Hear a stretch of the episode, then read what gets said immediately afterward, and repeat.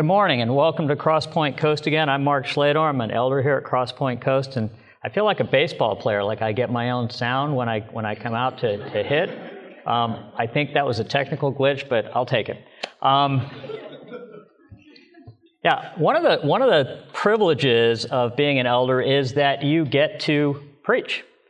And one of the things I like most about leading up to that is the um, encouragement that I received from my brothers and friends in the time leading up to that. Um, my two brothers were just back there praying for me while we were singing. Um, this morning, I got a text from John Menton and his family all the way in South Africa. How cool is that? That somebody halfway around the world, I don't even know what time of day it is over there, but it's probably not convenient, that they're actually praying for me. Um, so we are, if you've been out of the loop, we are in the middle of a series on Esther, hence the banners. Um, and it's a nine week series, and we're into the third week of it. And we're going to talk a little bit about what has come before, but I want to put it in some context um, because all God's Word is there, first to bring glory to Him, but second because it's there for us to learn something from. Okay? So, just over a decade ago, Brevard County enjoyed unparalleled prosperity. Some of you remember that. Home values climbed steadily upward. The sizes of new houses grew exponentially. Business starts skyrocketed. Flush with income, local municipalities and the school system invested in improvement and enrichment projects. It seemed as though the money would never end. Statistical data pointed to an ever expanding economy providing wealth and opportunity for everyone. No dream seemed too big. No itch felt like it needed to be left unscratched. We felt as if we were in full control of our destinies. We were wrong. By 2008, the United States, along with the rest of the world, had become immersed in one of the worst economic crises since the Great Depression and everything changed. We're still feeling it. Thousands lost their homes to foreclosures, retirement funds disappeared, businesses closed, and thousands more were thrown out of work. Most of us didn't see that coming. In our series on the book of Esther, we find parallels to our own lives, our own culture. But most importantly, we find answers to questions about a sovereign God who presides over his creation and where nothing, not even the most minuscule detail, escapes his notice. We find answers to questions about how God works to preserve his people and bring glory to himself. Now, the book of Esther is set more than 100 years after the Babylonian exile of the Israelites from their land. Well, some of the Jews had returned to rebuild Jerusalem, many had not. So the book of Esther is about a Jewish community living in the Persian capital of Susa. The story begins with a Persian king named Ahasuerus throwing two elaborate banquets, two elaborate feasts that lasted a total of 187 days. It took him that long to show off all of his stuff. That's essentially what this was all about. On the last day, the king demands that his wife, Queen Vashti, attend the party so he can show off her beauty in front of a bunch of people who have been partying for 187 days. She refuses, and the king, upon counsel from his royal advisors, issues an edict banning Vashti, while at the same time letting women of the kingdom know that defying male authority will not be tolerated. After returning from a failed military campaign against Greece, King Ahasuerus misses his wife, and he orders that the beautiful virgins of the kingdom be brought to, to him so that he can install a new queen. In chapter 2, we meet Esther and her uncle, who's also her guardian, named Mordecai, and they are both Jews living in Susa. Esther is one of the virgins that's rounded up for the king's beauty pageant.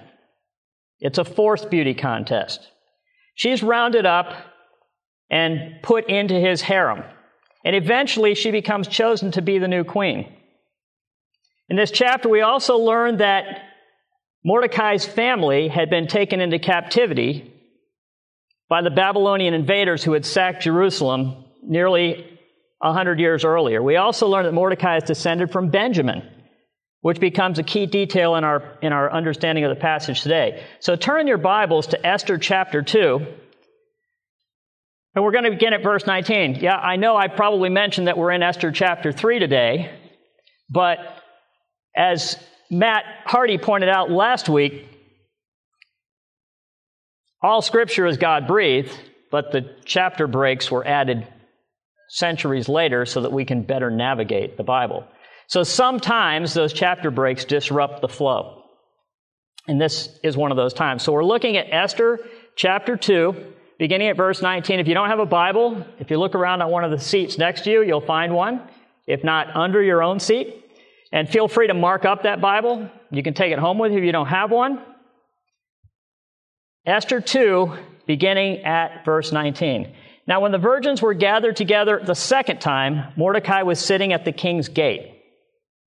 Esther had not made known her kindred or her people as Mordecai had commanded her. For Esther obeyed Mordecai, just as when she was brought up by him. In those days, as Mordecai was sitting at the king's gate, Bigthan and Teresh, two of the king's eunuchs who guarded the threshold, became angry and sought to lay hands on King Ahasuerus. At this, and this came to the knowledge of Mordecai, and he told it to Queen Esther, and Esther told it to the king in the name of Mordecai. When the affair was investigated and found to be so, the men were both hanged on the gallows, and it was recorded in the book of Chronicles in the presence of the king. Chapter 3. After these things, Ahasuerus promoted Haman the Agagite, the son of Hammedatha, and advanced him and set his throne above all the officials who were with him. And all the king's servants who were at the king's gate bowed down and paid homage to Haman. For the king had so commanded concerning him, but Mordecai did not bow down or pay, pay homage. Then the king's servants who were at the king's gate said to Mordecai, Why do you transgress the king's command? And when they spoke to him day after day, he would not listen to them.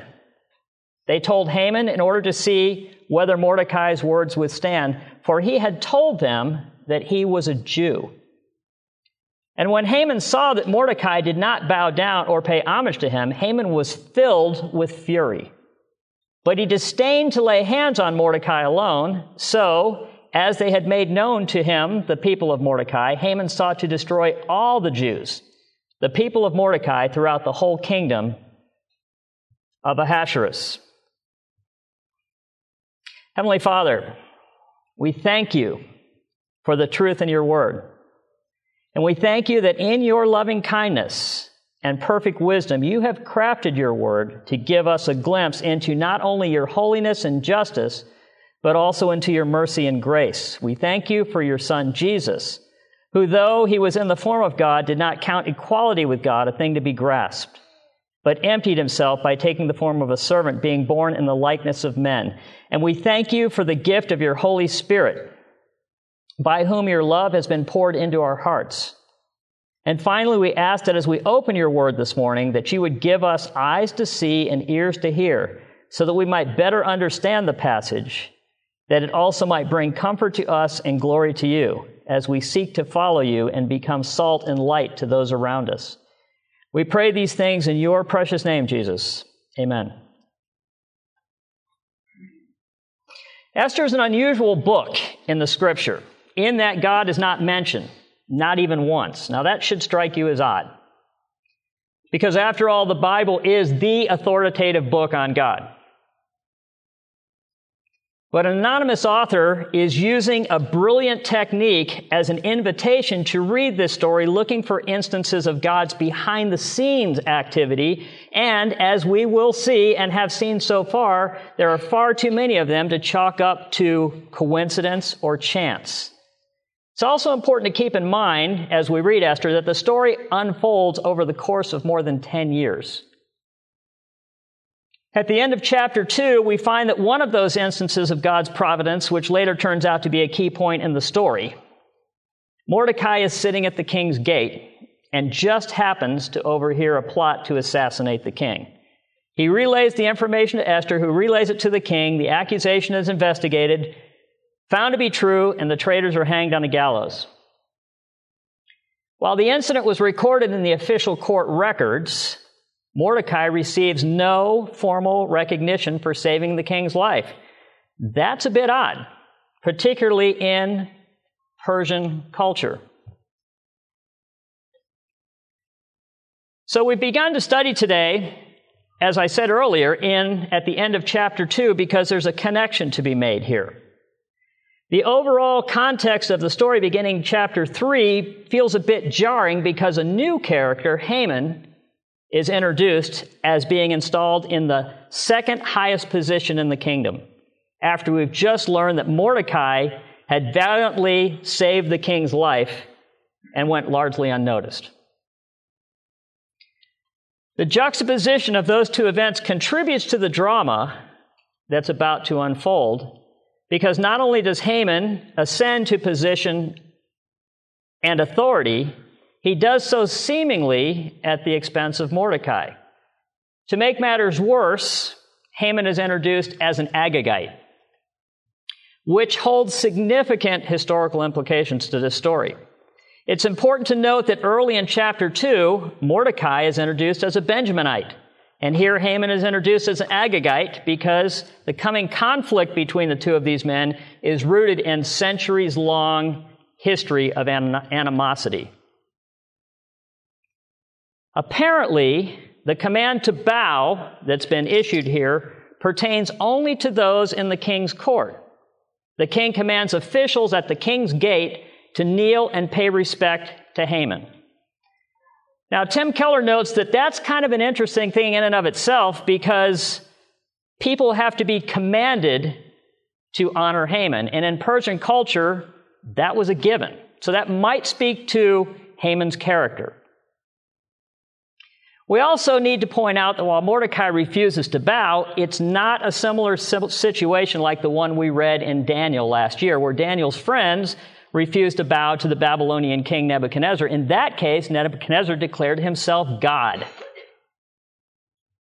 Jewish law and custom forbids the worshiping of false gods, but there's nothing anywhere in their history or law that prevents them from bowing down as a form of respect to those in authority.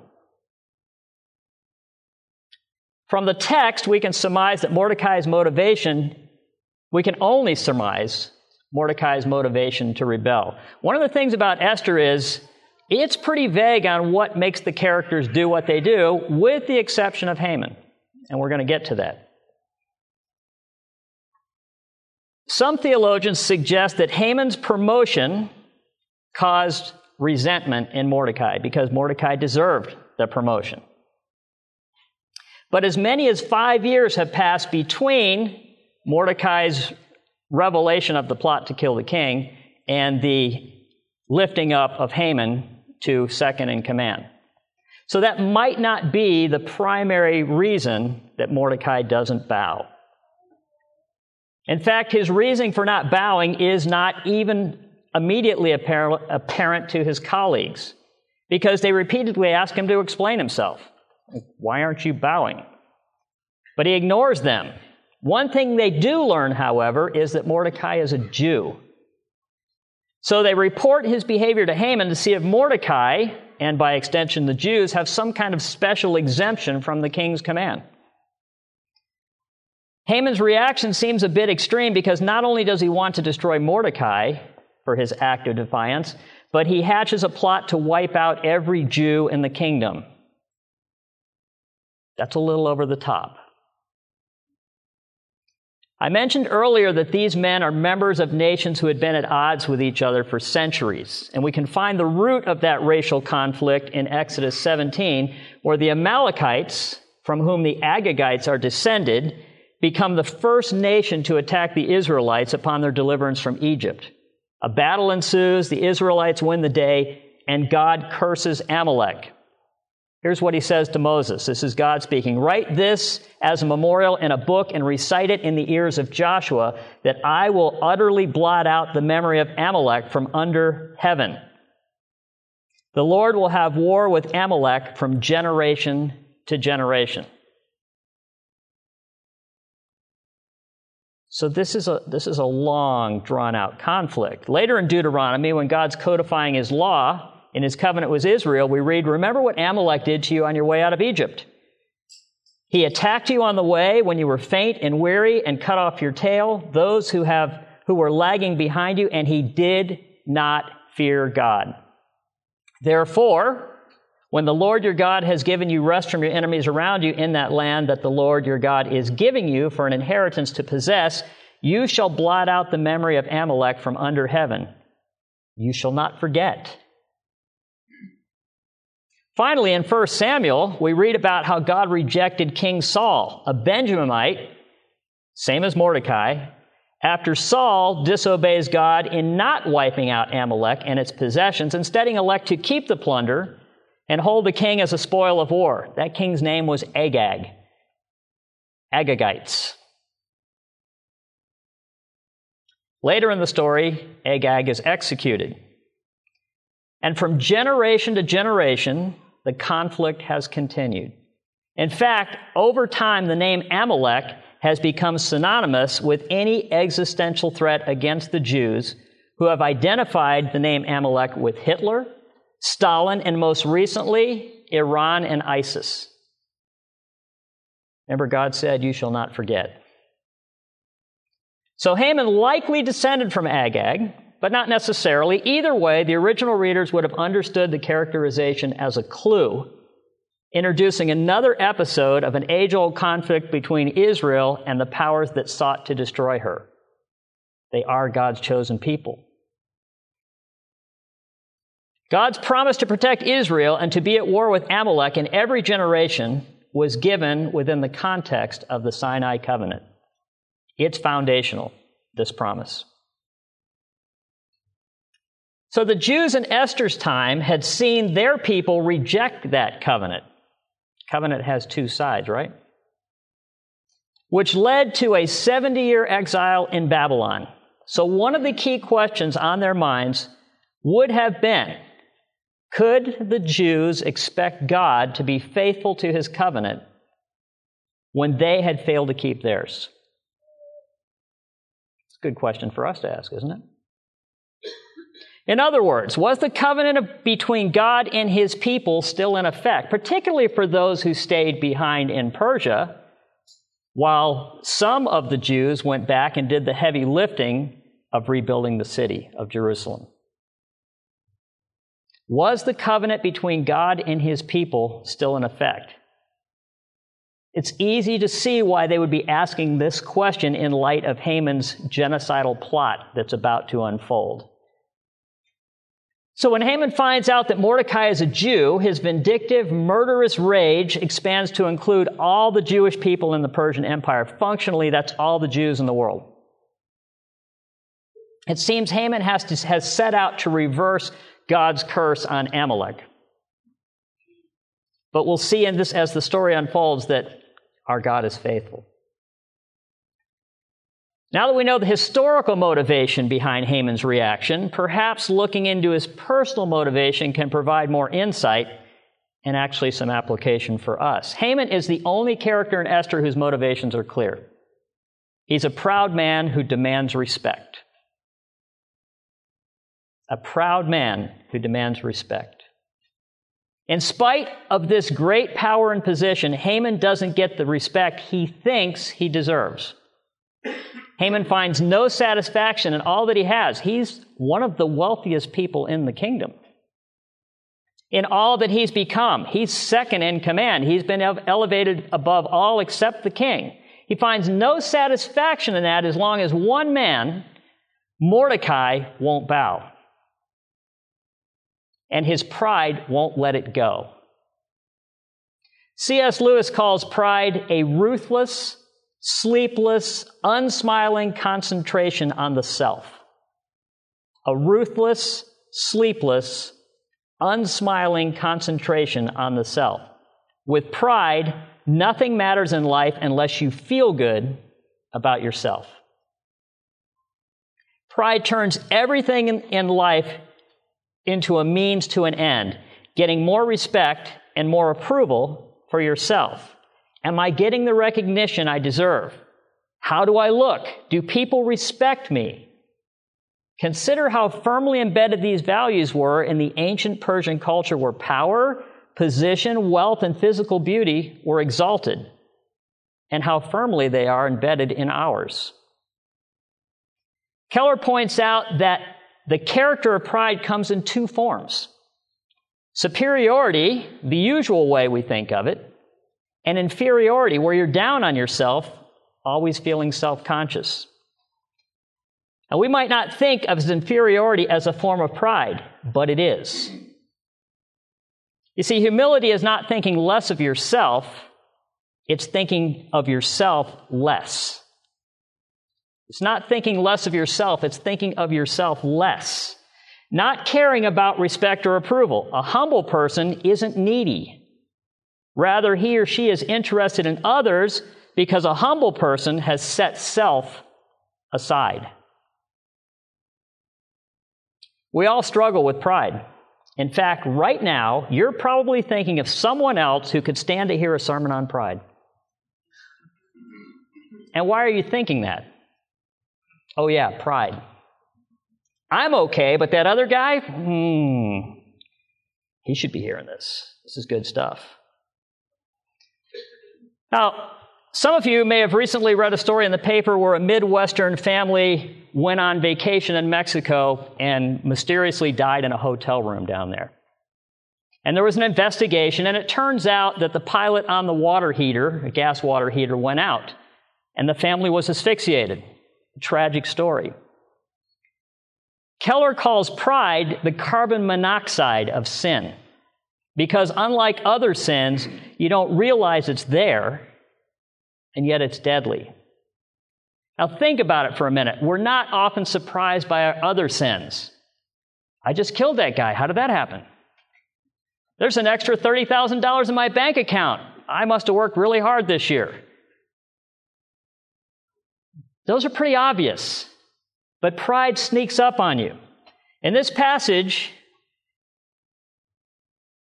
Pride in himself and his ancestry leads Haman to become so enraged that he seeks to destroy all the Jewish people. Throughout Scripture, pride is deadly. It goes before a fall, it leads to destruction. Pride makes you a fool because, in general, it keeps you from learning from your mistakes. Pride either causes you to cast blame on others for your mistakes from a position of superiority, or it causes you to give up after your mistakes from a position of inferiority. Pride has long been regarded as a root of sin. It can lead to bitterness, abrasiveness, materialism, paralyzing shyness, racism, nationalism. The list goes on and on. And some of the worst forms of pride can stem from religion. Religion often does a good job of killing off the other forms of sin, only to replace them with the urge to express and live out either superiority or inferiority. I'm glad I'm not like that poor sinner. Or, why would God love me? I'm so bad, I need to work harder so that He will accept me. This is who we are. This is who we are. But let's compare our prideful ways with the character of Jesus, who provides us the ultimate example of humility. In Philippians 2, we read, Have this mind among yourselves, which is yours in Christ Jesus, who, though he was in the form of God, did not count equality with God a thing to be grasped, but emptied himself by taking the form of a servant, being born in the likeness of men, and being found in human form he humbled himself by becoming obedient to the point of death, even death on a cross. The ultimate authority, the ultimate authority, God Himself set aside His rights to step into this broken, messed up world and gladly laid down His life for you and for me. We can't begin to grasp this without being humbled. It's not possible. What does it matter if others hold me in high regard, or even if I hold myself in high regard, when my affirmation is found in the saving grace of Christ? If you can see Jesus this way, you don't have to be all about yourself. And you won't be down on yourself. Now, Haman was all about himself. And his pride leads him to devise a cunning plan to purge the kingdom of the Jews. Let's continue reading, beginning at verse 7 of chapter 3. In the first month, which is the month of Nisan, in the twelfth year of King Ahasuerus, they cast pur, that is, they cast lots, before Haman day after day, and they cast it month after month till the twelfth month, which is the month of Adar. Then Haman said to King Ahasuerus, there is a certain people scattered abroad and dispersed among the peoples in all the provinces of your kingdom. Their laws are different from those of every other people, and they do not keep the king's laws, so that it is not to the king's profit to tolerate them. If it please the king, let it be decreed that if they be destroyed, I will pay 10,000 talents of silver into the hands of those who have charge of the king's business, that they may be put into the king's treasuries. So the king took his signet ring from his hand and gave it to Haman the Agagite, the son of Hammedatha, the enemy of the Jews. And the king said to Haman, The money is given to you, the people also. Do with them as seems good to you. Verse 12 Then the king's scribes were summoned on the 13th day of the first month in an edict according to all that Haman commanded was written in the king's, to the king's satraps and to the governors over all the provinces and to the officials of all the peoples, to every province in its own script and every people in its own language. It was written in the name of King Ahasuerus and sealed with the king's signet ring.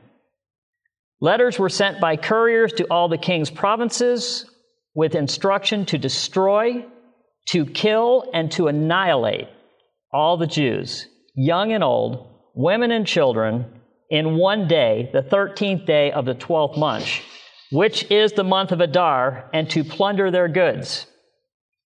A copy of the document was to be issued as a decree in every province by proclamation to all the peoples to be ready for that day. The couriers were hurriedly, went out hurriedly by order of the king, and the decree was issued in Susa, the citadel. And the king and Haman sat down to drink. But the city of Susa was thrown into confusion.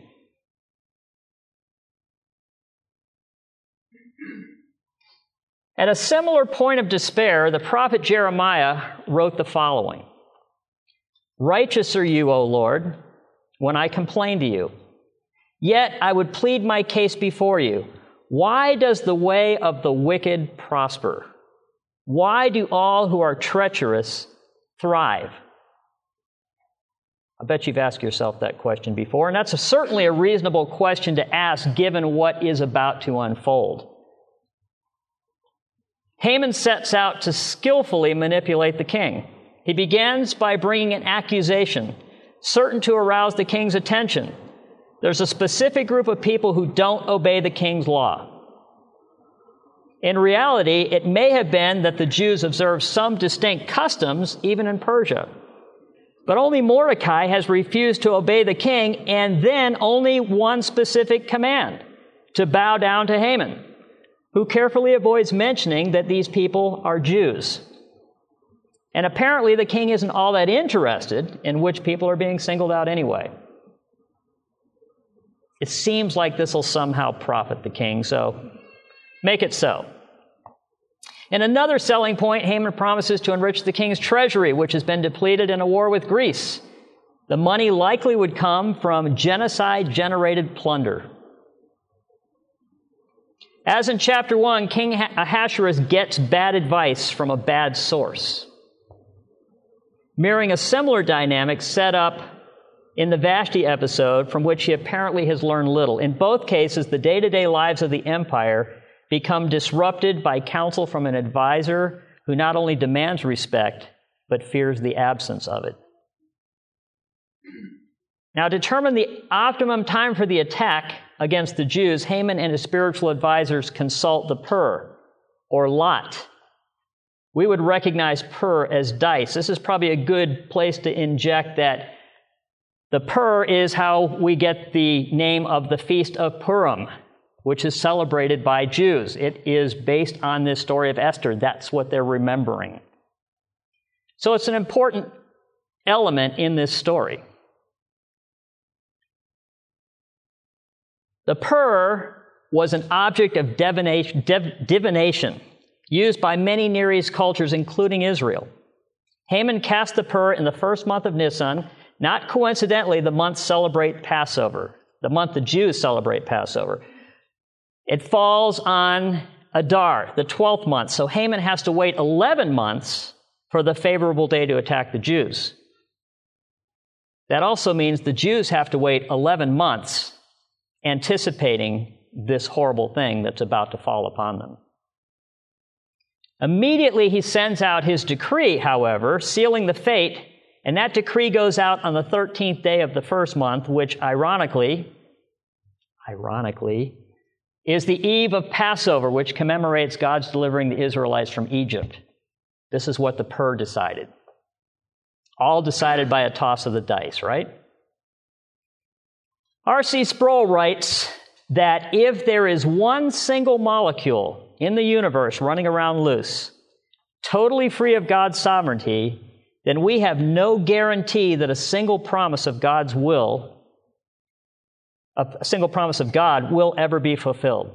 Let me say that again. If there is one single molecule in this universe running around loose, totally free of God's sovereignty, then we have no guarantee that a single promise of God's will ever be fulfilled. Our sovereign God has control over the most seemingly random things in his creation. I'm a high school teacher. My students love to say that's so random. It's one of their things. But you know, it's not. Nothing, not even the numbers that come up on a rolled dice, escape God's notice. That's pretty random. Nothing catches him off guard.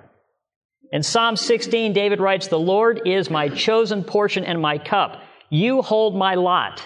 The lines have fallen for me in pleasant places. Indeed, I have a beautiful inheritance. When he writes that, he's alluding to Joshua's division of the promised land among the tribes, 12 tribes of Israel, because they cast lots to do that at God's command. What David is saying is the Lord has secured his destiny, not those dice.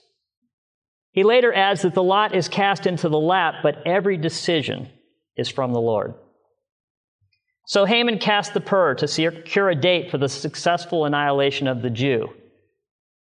But it was God who determined how that pur fell.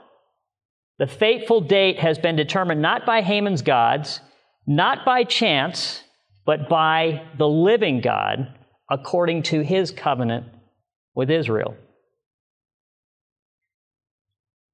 Meanwhile, in the Persian Empire, the annual Passover celebration suddenly has turned to sorrow throughout the kingdom as the Jews learn of their impending doom at the hands of Haman, whose description now includes the title enemy of the Jews. It might as well say enemy of God. And this edict carries the king's seal of approval. For the Jews, all appears lost. At this point, Haman seemingly has the upper hand. Both Mordecai and Esther have been placed in positions to be agents of deliverance. However, the problem is they can't see what's ahead. And it's interesting to note that both Haman and Mordecai have come to their positions through injustice and the wickedness of others. At the same time, both have made decisions to live in Persian court and adapt to the surrounding culture. We too often are victims of flawed decision making and unchosen circumstances. Yet, God's providence moves through both in His own good time. Remember, it takes more than a decade for the story of Esther to reach its conclusion. We've encouraged all of you to read it, and we've said it takes about a half an hour to 45 minutes, and you read it and you're like, well, that's nice. Boom, boom, boom, boom. Yeah, that's not how my life works. And it's not how their lives work either. Interestingly, the Persian Empire was known as a tolerant place. I wonder if they had coexist banners hanging throughout the kingdom. Maybe. Persia was also tolerant, so tolerant, that after it conquered Babylon, it allowed the Jews to return to Jerusalem and even finance the rebuilding of the city. What could possibly go wrong for God's people in that culture? Sounds pretty sweet. But then, as now, there are forces at work in the world determined to destroy God's people and thwart God's promises. God's people exist in a seemingly fragile place as we live under worldly leaders. How fragile? Well, look at this story. We have a conflict between two individuals that, is, that has threatened the existence of a whole nation the nation of God's people. Throughout history, the world has been a dangerous place where it is not, nor will it ever be, in the king's best interest to tolerate God's people. Karen Jobes writes this An assault on God's covenant people at any time in human history is really an attack on the authority, power, and character of God Himself. Although neither God nor Satan is mentioned in the book of Esther, there is a force at work directing the mighty power of Persia against God's people. It is a force that demands to be respected and honored, a force that is willing to destroy those who refuse. However, an even greater power is concurrently at work protecting, preserving, and saving the Jews from destruction. Now, here in 21st century America, we like to think that careful financial planning, healthy eating and exercise, and biblical parenting, through those things, we can control our lives and the lives of our family and how that will unfold. And most of the time, most of the time, that strategy works. But all of us can look back on our lives and point to times when things went off script. It's in those times that our sense of being in control is revealed to be an illusion. We're often caught up in situations beyond our control. How do we respond in those moments? Do we rage like Haman and issue edicts to be carried out within our own little kingdoms? I know I do. I want things to go according to my plans. My plans are good, they're wise, they're informed. I read a lot. I know stuff. In short, my plans make sense by my own way of reckoning. But what if God has other plans? Better plans for my ultimate good. Plans to take me out of my comfort zone. Plans to, that feel like an existential threat. What if that's in God's plans? What if this life that I've been given isn't really about me at all? As in Esther, life is full of little decisions and circumstances that lead to various outcomes later on. Outcomes we can't foresee or predict.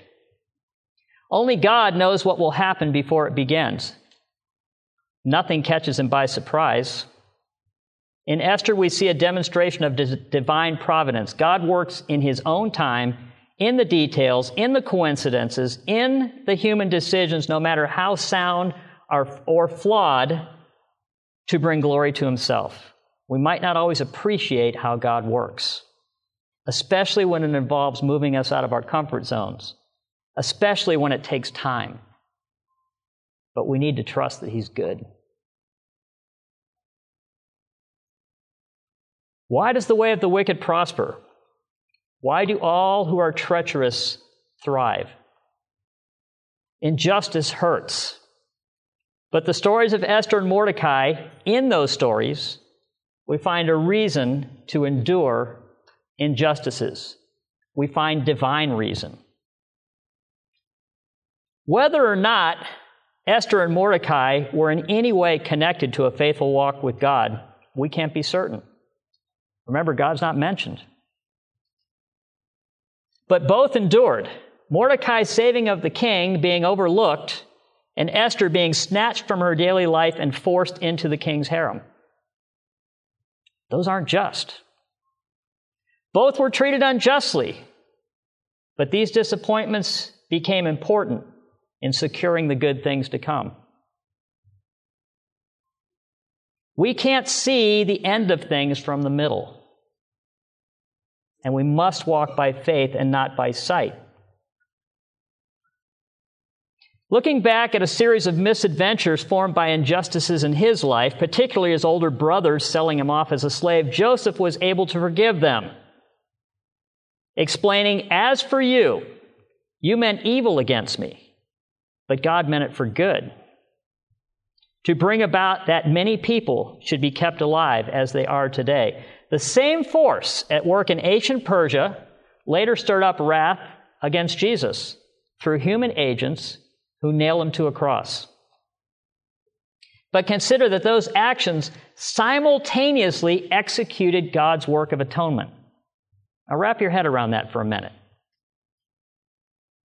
Evil forces were stirred up to seize Jesus and nail him to a cross but those same actions simultaneously executed God's work of atonement. Consider that when Peter and John were released after being in prison for preaching the gospel in Jerusalem, they joined with friends and prayed the following For truly in this city there were gathered together against your holy servant Jesus.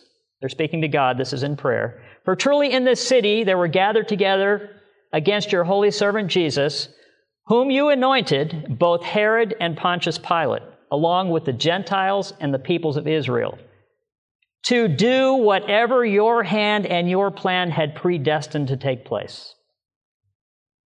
And now, Lord, look upon their threats and grant your servants to continue to speak your word with all boldness. Do you get that? We put Jesus on the cross, but God put Jesus on the cross and he used the same context in which to do it. Again, Karen Jobes offers some insight. She writes If it was not in spite of the greatest injustice and more concerted evil against Jesus that God achieved his work of atonement, excuse me, it was not in spite of the greatest injustice and more concerted evil against Jesus that God achieved his work of atonement but through those very acts of injustice and evil. What a mind boggling mystery. God works concurrently through the very forces that Satan means to bring for evil to bring about his perfect good. Again, he is never caught off guard, never taken by surprise. This knowledge gave the early church boldness to preach the gospel in a very dangerous context and with the same confidence, God's people can face the powers that oppose them today.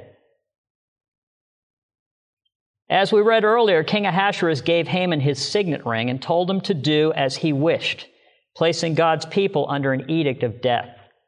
According to Persian law, that edict could not be changed. The most powerful man in the world had sealed their fate. But you know what? There's another king living in Susa. There's another king living in Susa. And he's made his own decree. In Genesis 12, we find one of those edicts that links directly to the looming situation in Persia. Now the Lord said to Abram, Go from your country and your kindred and your father's house to the land that I will show you. And I will make of you a great nation. And I will bless you and make your name great so that you will be a blessing. I will bless those who bless you, and him who dishonors you I will curse. And in you all the families of the earth shall be blessed. King Ahasuerus' decree stands in direct opposition to God's decree. Whose decree do you think will win out? Similarly, Satan, the king of this world, has decreed our certain death. But that decree is no match for Christ's sacrifice on the cross. Our king's decree triumphed in ancient Persia, still stands today, and will hold throughout eternity. Unlike King Ahasuerus, our king is perfectly wise, just, faithful, and good. And because he is holy and just, he must uphold his decrees. And unlike King Ahasuerus, he actually has the power and authority to do that. Our king's decree was not made based on the self serving motivation of broken advisors. His decree was made in the counsel of his own wisdom before the foundation of the world. It's no reaction.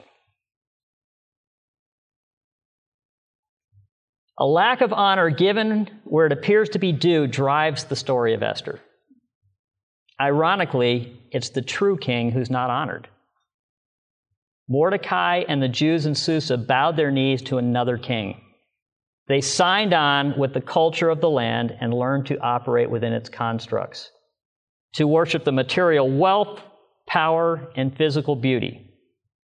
How does the King of Kings respond to their brokenness? How does the King of Kings respond to a people who ignore their part of the covenant? Does he blow off the existential threat that's been made to their lives? Does he allow King Ahasuerus' edict to stand? Nope.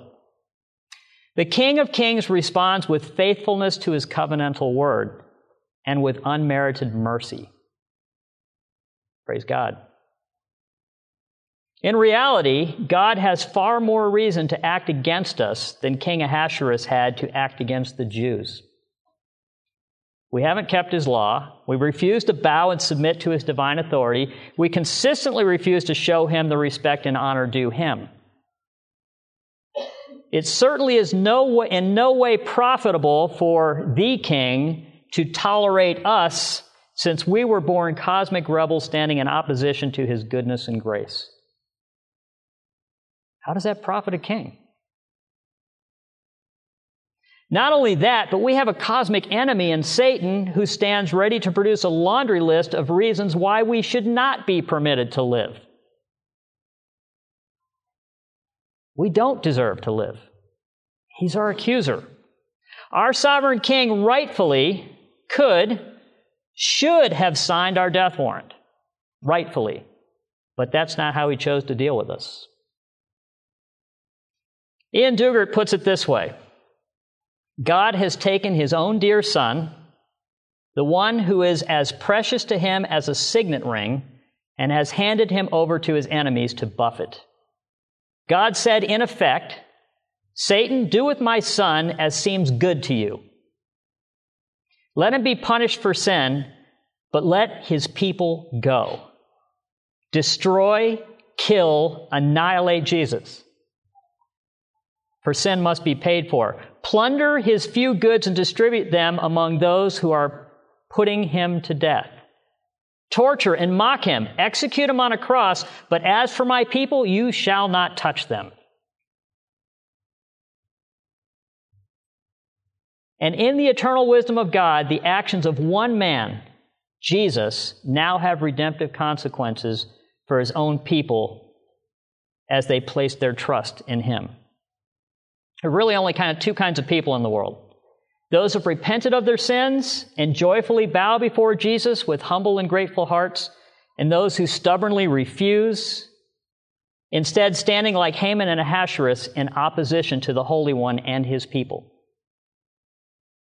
two kinds of people. It's a binary choice. Those in the latter category will someday stand before God to give an account for their sins, which his righteous justice demands be punished. Their rebellion ultimately will be put down. In that day, every knee will bow and every tongue will confess that Jesus Christ is Lord to the glory of God the Father. But those who have repented, those of us who have repented from our sins and trusted Jesus for forgiveness, we've already received his mercy. After sealing his edict, King Ahasuerus used his subjects to spread proclamation throughout his empire death to the people of God, death to the Jews. Similarly, as subjects to our king, we've been commissioned to spread his edict throughout the world. His proclamation of death includes the offer of a new life. The Lord's decree has gone out. The death sentence has been declared. Sinners are in need of a Savior. In God's faithfulness and mercy, He sent His Son to be that Savior, redeeming His people. God's proclamation is not the death of a people, but the death of the king. It's not the death of a people, but the death of the king. We proclaim Christ crucified to a world that stands under the, the, under the decree of sin and death.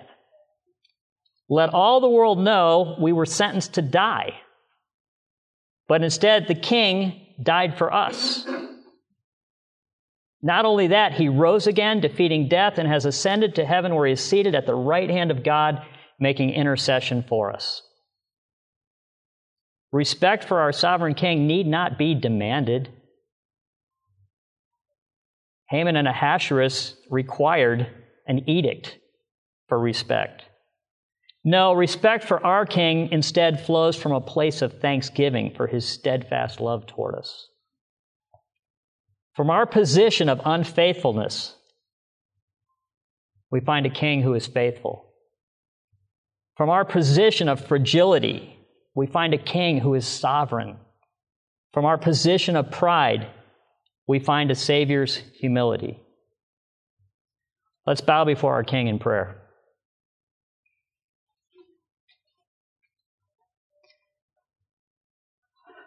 Heavenly Father, what an honor and a privilege it is to stand before you, wrapped in the mercies of Christ, to go boldly before your throne, to be in the presence of a king who, by all rights, should wipe us out. We are so unfaithful, and yet you're faithful. We are so needy, we are so broken, we're so fragile, and yet you are sovereign. We are so filled with pride. And then we cavalierly often think of the Savior's humility. Pray, Lord, that we would bring honor and glory to you, that we would stand before a world and pronounce your edict that you have provided salvation for your people, and nothing, no powers in the universe can thwart that. We pray these things in Jesus' precious name. Amen.